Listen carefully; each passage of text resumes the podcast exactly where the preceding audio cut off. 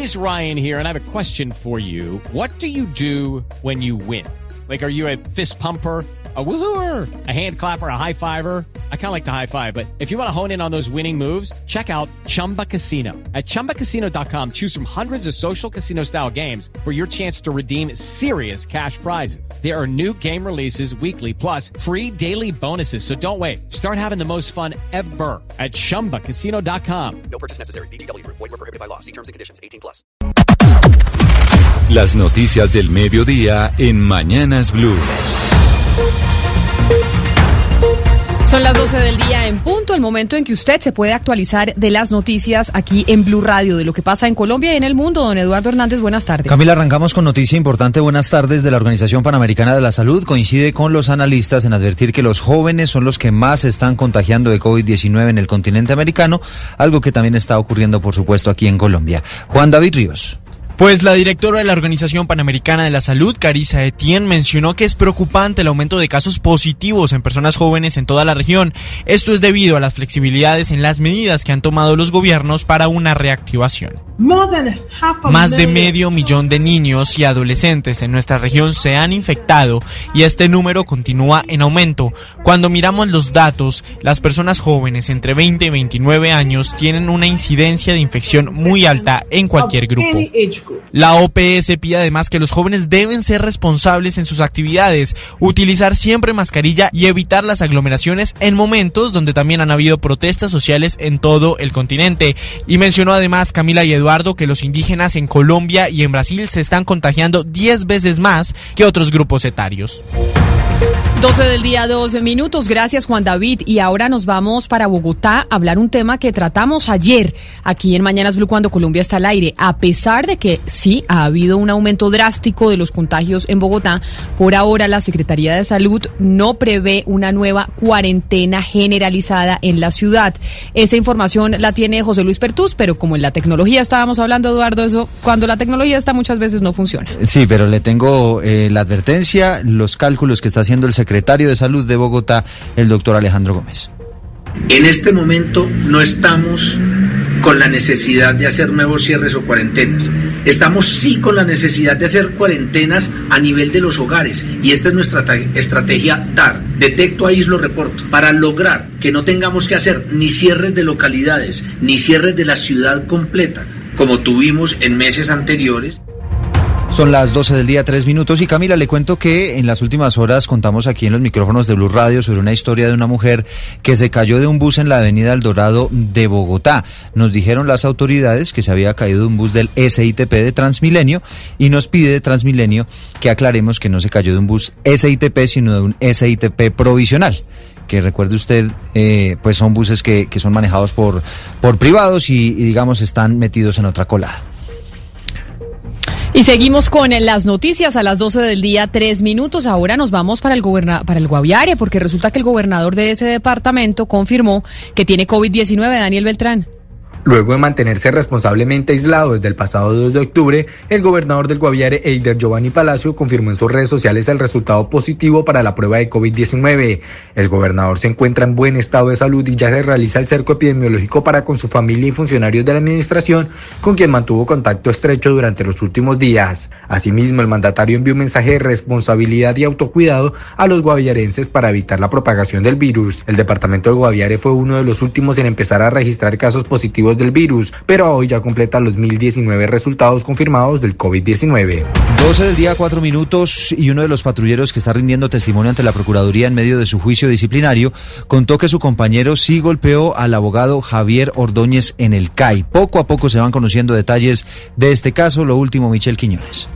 Pues al llegar al C A I, Jarvis Rodríguez dijo que fue a lavarse las manos y vio como el compañero Juan Camilo Lloreda lo estaba golpeando con sus pies aproximadamente en cuatro ocasiones en el estómago y las costillas, y que luego se quedó solo con Javier Ordóñez en el C A I porque él se fue con Henry Bonilla, el otro patrullero que rindió ayer testimonio, a recoger información sobre la supuesta riña que hubo antes de que se dieran los hechos. Dijo de todas maneras que él no golpeó a Ordóñez. Escuchemos.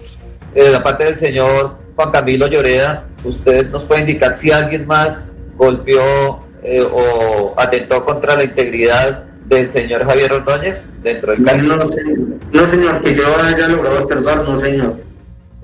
En este momento también rinde testimonio Wil del Salazar, quien es uno de los amigos Ordóñez, de Ordóñez, y dijo que llegó vivo al C A I y que las versiones de que se estaba golpeando solo en el C A I no era eso, sino que era que estaba convulsionando porque estaba muy lastimada. doce del día, cinco minutos, y ahora nos vamos para el Congreso de la República, en donde avanza a esta hora el debate de moción de censura contra el ministro de la Defensa, Carlos Holmes Trujillo, en la Cámara de Representantes. Ya uno de los congresistas anunció que va a presentar un incidente de desacato contra el ministro por no haber cumplido con la orden de la Corte Suprema de Justicia de pedir perdón por los excesos de la fuerza pública durante las manifestaciones sociales. Diana Alvarado, ¿cómo avanza el debate? Camila, muy buenas tardes. Ya nueve representantes que estuvieron en contra eh, del ministro de Defensa han planteado todos sus puntos del por qué él no debe seguir en su cargo. La primera que habló fue Ángela María Robledo, del Partido Colombia Humana, y planteó especialmente tres puntos, tres motivos por los cuales el ministro no debe seguir. Uno es que no ha asumido la responsabilidad de sus hombres. El segundo es que no ha atacado las medidas de pedir disculpas, y el tercero es que no ha cumplido las funciones como ministro de Defensa.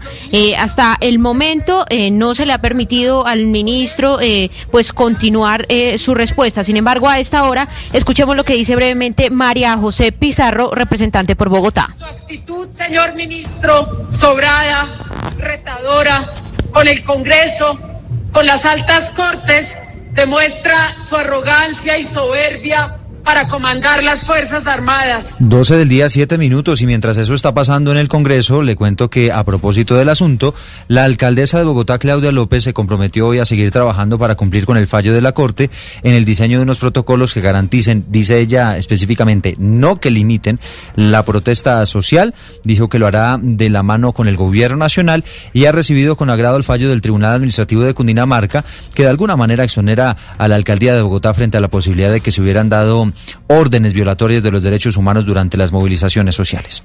Quiero agradecer eh, que en, el, en este nuevo fallo se reconoce expresamente que la Alcaldía Mayor de Bogotá ha trabajado y cumplido en un protocolo de regulación de la protesta social que garantice que ese derecho constitucional se ejerza sin ninguna estigmatización, sin violar los derechos humanos, por el contrario, protegiéndolos, propugnando por el consenso y el diálogo como medida de garantía del derecho a la manifestación pública, a la protesta social y a la libertad de expresión que ella constituye, y también que hemos tomado las medidas que prevengan también el abuso de la fuerza pública o que, si ocurre, se puedan sancionar.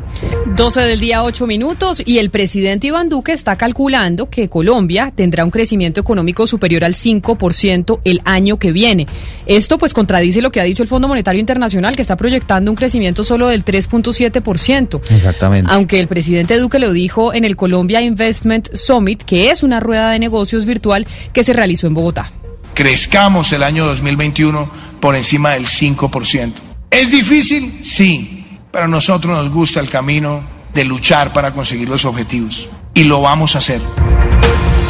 Y a las doce del día, ocho minutos, crearon una aplicación, Camila, para manejar el sindicato de los trabajadores de las aplicaciones de los domicilios y otros servicios. Un tema que al final resulta paradójico, pero la idea es que se afilien allí y que se ejerza una especie de vigilancia en torno a sus derechos laborales. Detalles con Marcela Peña. Se llamará Unidad y además será un sindicato formalmente constituido ante el Ministerio del Trabajo con el respaldo de la Central Unitaria de Trabajadores. Su objetivo será buscar el reconocimiento de los repartidores de las apps de domicilios como trabajadores de las empresas. Andrés Barbosa, del Movimiento Nacional de Repartidores. Estas plataformas derivan sus ganancias de la explotación de cientos de miles de hombres y mujeres que trabajan sin descanso ni protección por ingresos miserables. Este jueves los domiciliarios saldrán a protestar en Bucaramanga, Barranquilla, Cali y Bogotá. Le exigen al gobierno y a las empresas mejores condiciones laborales. En Bogotá saldrán a las once de la mañana de la calle ochenta y cinco con quince hasta la sede del Ministerio del Trabajo. doce del día, nueve minutos, y en Salento, en Quindío, un brote de COVID diecinueve en una fundación para adultos mayores contagió ya a doce y le quitó la vida a uno. Nelson Murillo. En la Fundación Buen Jesús en Salento, un adulto falleció. doce más están contagiados y en aislamiento preventivo y se realizaron pruebas a más de veinte. Las directivas del hogar piden más acompañamiento para los abuelos, como lo expresa María Salgado, representante legal de la Fundación.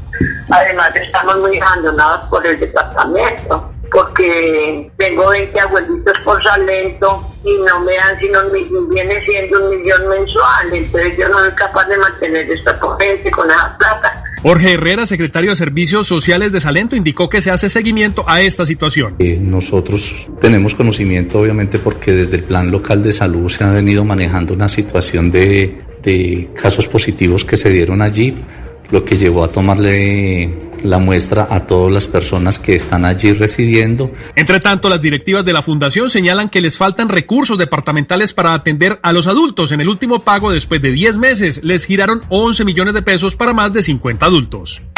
La noticia internacional. La noticia se produce en los Estados Unidos porque la administración de Donald Trump está anunciando que, anunciando que va a imponer más reglas para la obtención de visas de trabajo en Estados Unidos. Ricardo Espinosa. Funcionarios del Departamento de Seguridad Nacional y el Departamento del Trabajo de los Estados Unidos afirman que las nuevas reglas para lo que es conocido como el programa H uno B uno restringirá a quienes pueden obtener la visa de trabajo e impondrán requerimientos salariales adicionales a las compañías que pretendan contratar a trabajadores extranjeros. El secretario interino de Seguridad Nacional, Ken Cuccinelli, afirma que una tercera parte de las personas que han pedido esta visa en años recientes habrían sido rechazadas bajo las nuevas reglas. Una medida que funcionarios dijeron era una prioridad debido a la pérdida de empleos causada por el coronavirus. Las nuevas reglas reflejan un intento mayor para reducir tanto la inmigración legal como ilegal, un asunto importante para los simpatizantes de Donald Trump, aunque menos prominente en su campaña de este año que en el dos mil dieciséis. El nuevo requerimiento de que los empleadores paguen salarios más elevados a los trabajadores extranjeros entrará en vigor en los próximos días. Partidarios argumentan que los poseedores de visas H uno B uno no les quitan empleos a estadounidenses, mientras los funcionarios afirman que se ha abusado del programa permitiendo contratar empleados menos costosos del extranjero. Gracias, Ricardo. doce del día, doce minutos. Seguimos con las noticias internacionales. El jefe de la diplomacia europea defendió la idea de enviar una misión diplomática a Venezuela para tratar de convencer a las autoridades que se aplacen las elecciones legislativas previstas para los primeros días de diciembre. Enrique Rodríguez desde España. Ha sido en el Parlamento Europeo donde el alto representante de la Unión para la Política Exterior, Josep Borrell, ha considerado que el rechazo del gobierno de Venezuela a aplazar las elecciones legislativas del próximo seis de diciembre solo empeorará la situación en el país. El político español acudió a la Eurocámara para explicar la misión diplomática de altos funcionarios del Servicio Europeo de Acción Exterior, criticada especialmente por el grupo del Partido Popular Europeo, que la tildó de clandestina. El jefe de la diplomacia europea también acusó al Partido Popular de querer hacer en el Europarlamento política sobre España. Han organizado ustedes una escandalera sin fundamento, simplemente para agitar y, me temo, combatir al gobierno español. Borrell, por último, apuntó que la única manera para salir del impasse en el que se encuentra Venezuela será a través del diálogo y la negociación política entre las fuerzas de ese país. Y de última hora, la noticia nos llega desde el Foro Económico Mundial, el foro que reúne a políticos, economistas, empresarios y distintos líderes del planeta porque va a cambiar su histórica sede de Davos para el año dos mil veintiuno y el foro se va a llevar a cabo en Bürgenstock, cerca de Lucerna, entre el dieciocho y veintiuno de mayo. La reunión tendrá lugar siempre y cuando se cumplan las condiciones para garantizar la salud y seguridad de los participantes. La noticia deportiva. La noticia deportiva, el rival de la selección Colombia el viernes desde las seis y treinta de la tarde en el Estadio Metropolitano. La selección de Venezuela ya aterrizado en la capital del Atlántico. Ya son veintisiete jugadores del equipo patriota que están en la sede del compromiso. El club, el, la selección mejor que dirige el portugués José Peseiro realizará esta tarde su primer entrenamiento en suelo colombiano en la sede deportiva del Junior de Barranquilla. Y precisamente en Barranquilla se está reforzando la seguridad de cara a este partido. Daniela Mora. Con caravanas de seguridad por toda la ciudad y estrictos controles en las afueras del Estadio Metropolitano, las autoridades en Barranquilla buscarán evitar aglomeraciones durante el partido Colombia-Venezuela que este viernes se jugará en la capital del Atlántico. El secretario de Gobierno del distrito, Clemente Fajardo, descartó por completo el toque de queda y la ley seca en la ciudad. Tenemos un fuerte dispositivo en toda la ciudad para evitar aglomeraciones. No hay ningún tipo de restricción ni ningún tipo de decreto adicional. Las restricciones que ya tenemos, todo queda como hasta ahora viene funcionando. trabajando. Inspectores de la alcaldía estarán verificando el cumplimiento de todas las medidas de bioseguridad en los treinta bares autorizados por el distrito para operar en medio de la pandemia.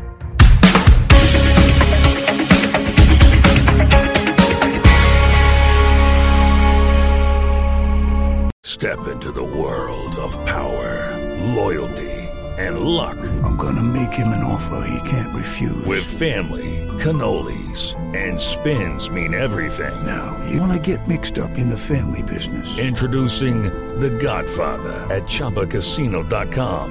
Test your luck in the shadowy world of The Godfather slot. Someday, I will call upon you to do a service for me. Play The Godfather now at Chumba Casino dot com. Welcome to the family. No purchase necessary. V G W Group. Void where prohibited by law. eighteen plus. Terms and conditions apply.